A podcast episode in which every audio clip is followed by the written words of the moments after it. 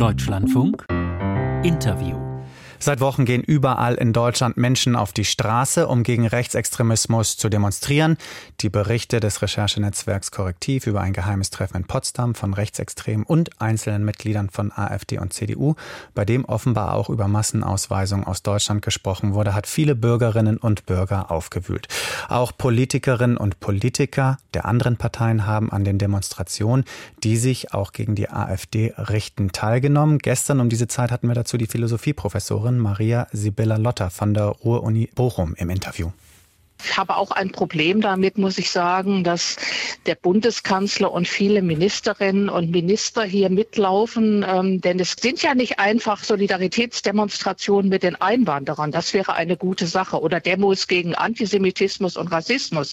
Das mhm. wäre auch eine gute Sache, sondern es richtet sich ja direkt gegen die andere Richtung des politischen Spektrums und besonders gegen eine Oppositionspartei. Ähm, und das finde ich in einer Demokratie eigentlich eine zu starke Machtbündelung. Das sollte so eigentlich nicht sein. Maria Sibylla Lotter, Professorin für Philosophie von der Ruhr-Uni Bochum, gestern bei uns im Deutschlandfunk. Der SPD-Politiker und Ministerpräsident Brandenburgs, Dietmar Woidke, war in Potsdam auch bei einer diesen, dieser Demos gegen die AfD dabei. Jetzt ist er am Telefon. Guten Morgen, Herr Woidke. Ja, ich war auf mehreren dieser Demos und ich habe das äh, anders Super, empfunden. dass ich gar keine Frage stellen brauche. Aber schießen Sie los. Ich wollte eh nur fragen. Können Sie Frau Lotter verstehen, bitte? Ich habe das, äh, ja erstmal guten Morgen, Herr May. Ja, guten Morgen. Ich habe das, ich hab das äh, deutlich anders empfunden, ja. als Frau Lotter es empfunden hat. Es war nicht eine, war nicht Demonstration gegen irgendjemand oder irgendwas, sondern es waren Demonstrationen für. Demonstrationen für Weltoffenheit, Demonstrationen für Toleranz, Freiheit und Demokratie. Und das ist ja die große, die große Klammer, die äh, Leute eint, äh, die einen kirchlichen Hintergrund haben, Evangelen und Katholiken oder äh, Vegan stehen neben Bratwurstfans und mhm. äh, alle zusammen haben ein Gefühl, dass äh, momentan hier in diesem Land was ins Rutschen kommt. Und das sind die Werte des Grundgesetzes, die unter Druck kommen. Und da geht es ja nicht nur um die Partei, ähm, die Frau Lotter angesprochen hat, sondern es geht ja auch um, um Einstellungen zu unserer Demokratie, gegen die man ein Zeichen setzen will und ein Zeichen setzen muss. Und deswegen sind es für mich auch Demonstrationen, die mir Mut machen. Okay, aber das ist auch gegen die AfD ganz konkret gegen bei den Demonstrationen. Das würden Sie schon auch so sehen. Ja, äh, weil äh, die äh, AfD ja genau für diese Werte eben nicht steht. Und äh, wenn da offen fabuliert wird über die Vertreibung von Menschen, wenn ähm, danach auch diese Sachen sogar verteidigt werden, ja von Bundestagsabgeordneten und gesagt wird, äh, das ist nicht ein Versehen, das ist ein Versprechen, das waren ja Zitate, die danach gekommen sind, äh, dann äh, wissen wir mittlerweile genau, womit wir es zu tun haben. Mhm. Wir haben es zu tun mit einer äh, Partei, die die offen immer offener rechtsextremistisch agiert. Wir wussten ja immer seit Jahren, wissen wir, es gibt diesen rechtsextremistischen Kern und da hat sich auch in den letzten Jahren ist es eher schlimmer als besser geworden. Aber äh, dass sie so offen agieren und dass sie so dreist agieren, das ist eine neue Qualität und das zeigt auch vielen Menschen, dass da eben nicht nur, es geht nicht nur hier um Parteiauseinandersetzungen im demokratischen Spektrum, sondern es geht ja wirklich um die Werte unserer Demokratie. Mhm. So, jetzt sind aber die Umfragehochs der AfD, von Wahlerfolgen müssen wir noch gar nicht sprechen, die entstehen ja nicht im luftleeren Raum, sondern die haben natürlich auch was mit der aktuellen Gemengelage zu tun und äh, mit der wahrgenommenen Regierungspolitik. Wir können es ja noch einmal umdrehen. Bei den Bauernprotesten wurde oft zum Beispiel gesagt, die sind berechtigt, solange sie nicht von Rechtsextremen gekapert werden. Könnte man das nicht hier genauso gut sagen? Die Demonstration der Bürgerinnen und Bürger äh, aus Sorge vor einer Partei, die in Teilen als rechtsextrem eingestuft äh, wird. Wir haben es gerade gesagt, die sind berechtigt, aber sie sollten nicht von den etablierten Parteien gekapert werden, schon gar nicht von der Regierung, sondern die sollte eher sagen, wir haben verstanden, wir müssen mehr tun. Ja, das ist ja die Erzählung der AfD, ähm, äh, die permanent versucht, äh, da irgendwelche Massenaufmärsche, die von der Regierung äh, bezahlt und unterstützt werden. Die Menschen aus dem öffentlichen Dienst kriegen am nächsten Tag alle frei. Das sind ja alles so Märchen, die die AfD erzählt. Ich habe die äh, Demonstrationen auch wahrgenommen, durchaus kritisch gegenüber den Regierungen. Ich sage jetzt auch die Landesregierung gar nicht aus. Ähm, und äh, wahrgenommen als Zeichen, dass sie, dass hier auch von, von Regierungen in diesen Zeiten anderes erwartet wird, als teilweise momentan geliefert wird, nämlich dass die Menschen mitgenommen werden müssen, dass Menschen Politik erklärt werden muss und nicht ähm, Schwamm drüber, wir machen das jetzt so und äh, egal was ihr drüber denkt. So funktioniert Demokratie nicht und das geht nicht nur darum, den Menschen Dinge zu erklären, wenn man vor Wahlen steht, sondern man muss es versuchen, jeden einzelnen Tag zu tun. Das ist sehr, sehr anstrengend, aber ich sehe dazu auch keine vernünftige Alternative. Hm. Wer erklärt denn nicht vernünftig? Na, wenn Sie die, äh, das kommunikative Desaster mal nehmen äh, von fast vor genau einem Jahr äh, zum Heizungsgesetz, dann halt das bis heute nach. Und äh, dass, wenn Menschen sich in ihrer Existenz bedroht fühlen, ihre Arbeitsplätze bedroht fühlen, aber auch ihr ihren Wohlstand. Und ähm, sie haben keine Antworten darauf, wie ist die soziale Absicherung. Die wurde ja dann erst hinterher diskutiert und es ist jetzt auch deutlich besser geworden. Aber sowas rauszugeben, raus in die Diskussion zu schieben, wo Hunderttausende auch bei uns im Land betroffen sind und dann Angst haben, ob sie sich ihr Haus noch in Zukunft leisten können, das war ein riesengroßer Fehler und das zeigt eigentlich genau diese Diskussion, wie es nicht laufen darf. Also mit anderen Worten, wenn das Heizungsgesetz nicht gewesen wäre oder beziehungsweise nicht vorher durchgestochen worden wäre, dann würde es jetzt diese ganzen, diese ganze Situation gar nicht geben. Nö, das war eine, eine ja. der Punkte, die da eine Rolle spielen. Wir sind ja insgesamt in schwierigen Zeiten, äh, Zeiten, die von Unsicherheit geprägt sind.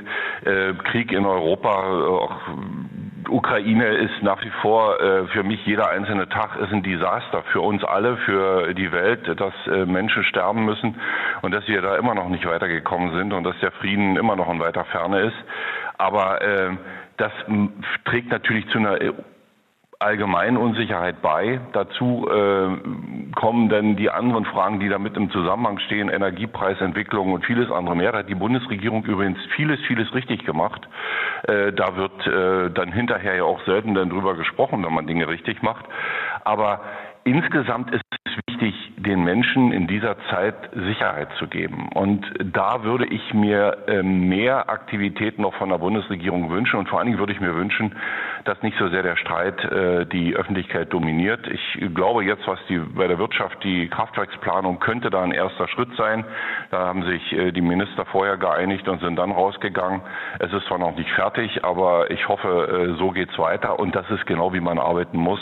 Dinge klären, Dinge in alle Richtungen mhm. ähm, erklären können und dann damit rausgehen. Herr Voigtke, jetzt sind, ich habe es gesagt, dieses Jahr Landtagswahl. Sie äh, liegen zurzeit zehn Punkte hinter der AfD, relativ konstant, zumindest ermitteln das unterschiedliche äh, Umfrageinstitute. Sie machen gerade Wahlkampf. Der Bundeskanzler wohnt in Potsdam. Würden Sie noch mit ihm Wahlkampf machen oder lieber nicht? Na, erstmal ist es so, dass ähm, gebeugte Prominenz in Landtagswahlen selten geholfen hat. Äh, das ist eine Brandenburger Erfahrung, aber ich glaube, die haben auch andere Landtage ähm, und Landtagsparteien gemacht, die in anderen Ländern angetreten sind. Ähm, das heißt, wir haben ähm, immer versucht, aus eigener Kraft Landtagswahlen zu gewinnen und wir haben es auch immer geschafft. Das war immer schwierig und ähm, wir haben aus der Bundesebene an Rückenwind kann ich mich gar nicht erinnern. Das war vielleicht mal in den 90er Jahren der Fall, aber so lange ähm, haben wir auch mit Gegenwind aus Berlin zu tun.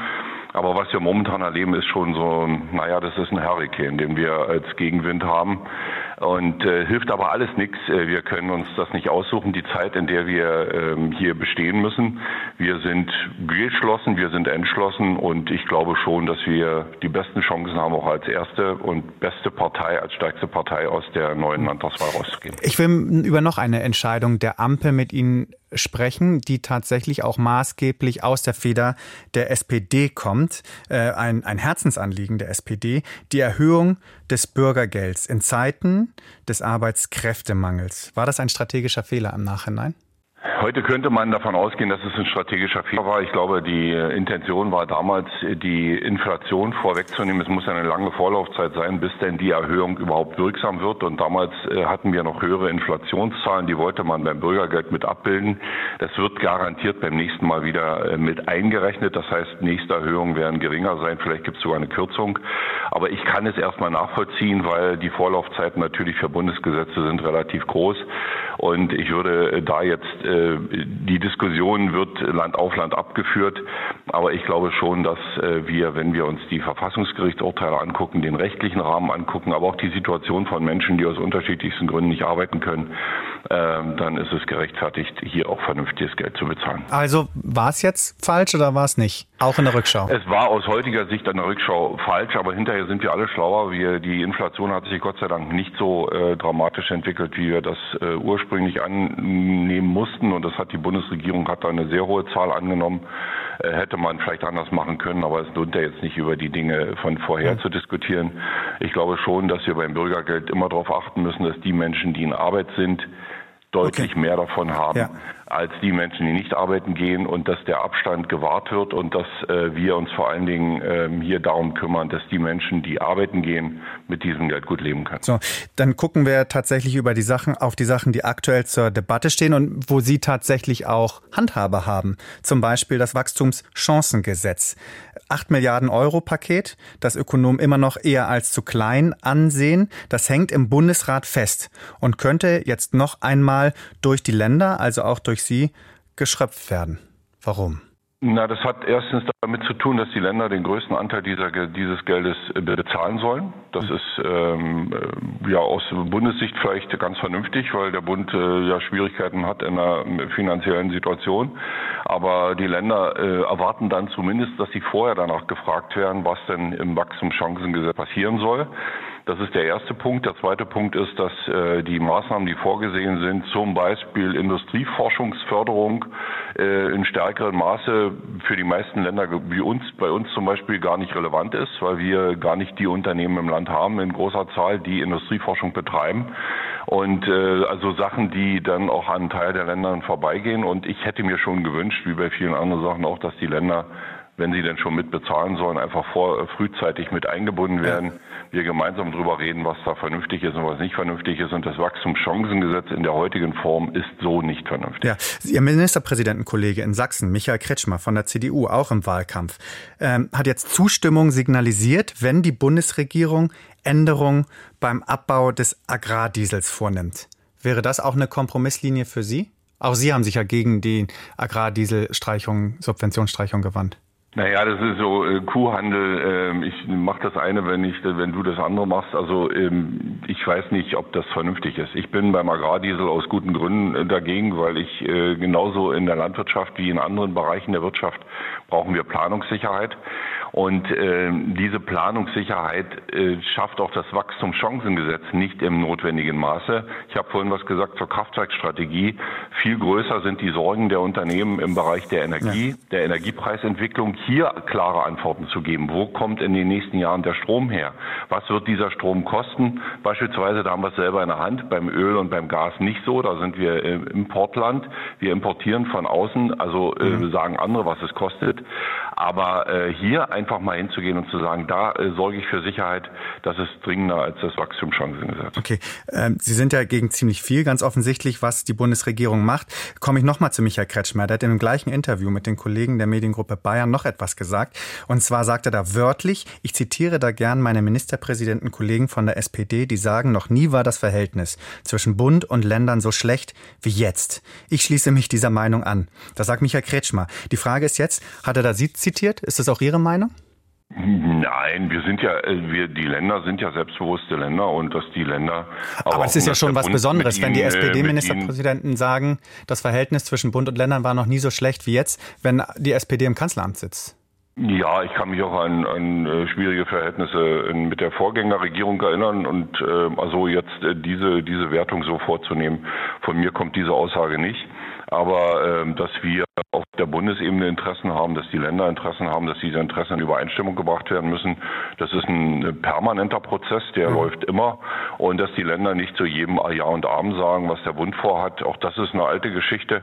Aber ähm, gerade vor dem Hintergrund der jetzt dringenden Herausforderungen, vor denen wir stehen und der großen Unsicherheit, die es im Land gibt, sind wir alle äh, aufgerufen, hier auch gemeinsam die, die großen Herausforderungen anzugehen. Und diese Gemeinsamkeit kann ja nicht nur von den Ländern ausgehen, ja. muss auch vom Bund ausgehen. Sagt Dietmar Woidke, SPD-Ministerpräsident von Brandenburg. Herr Woidke, vielen Dank für das Gespräch.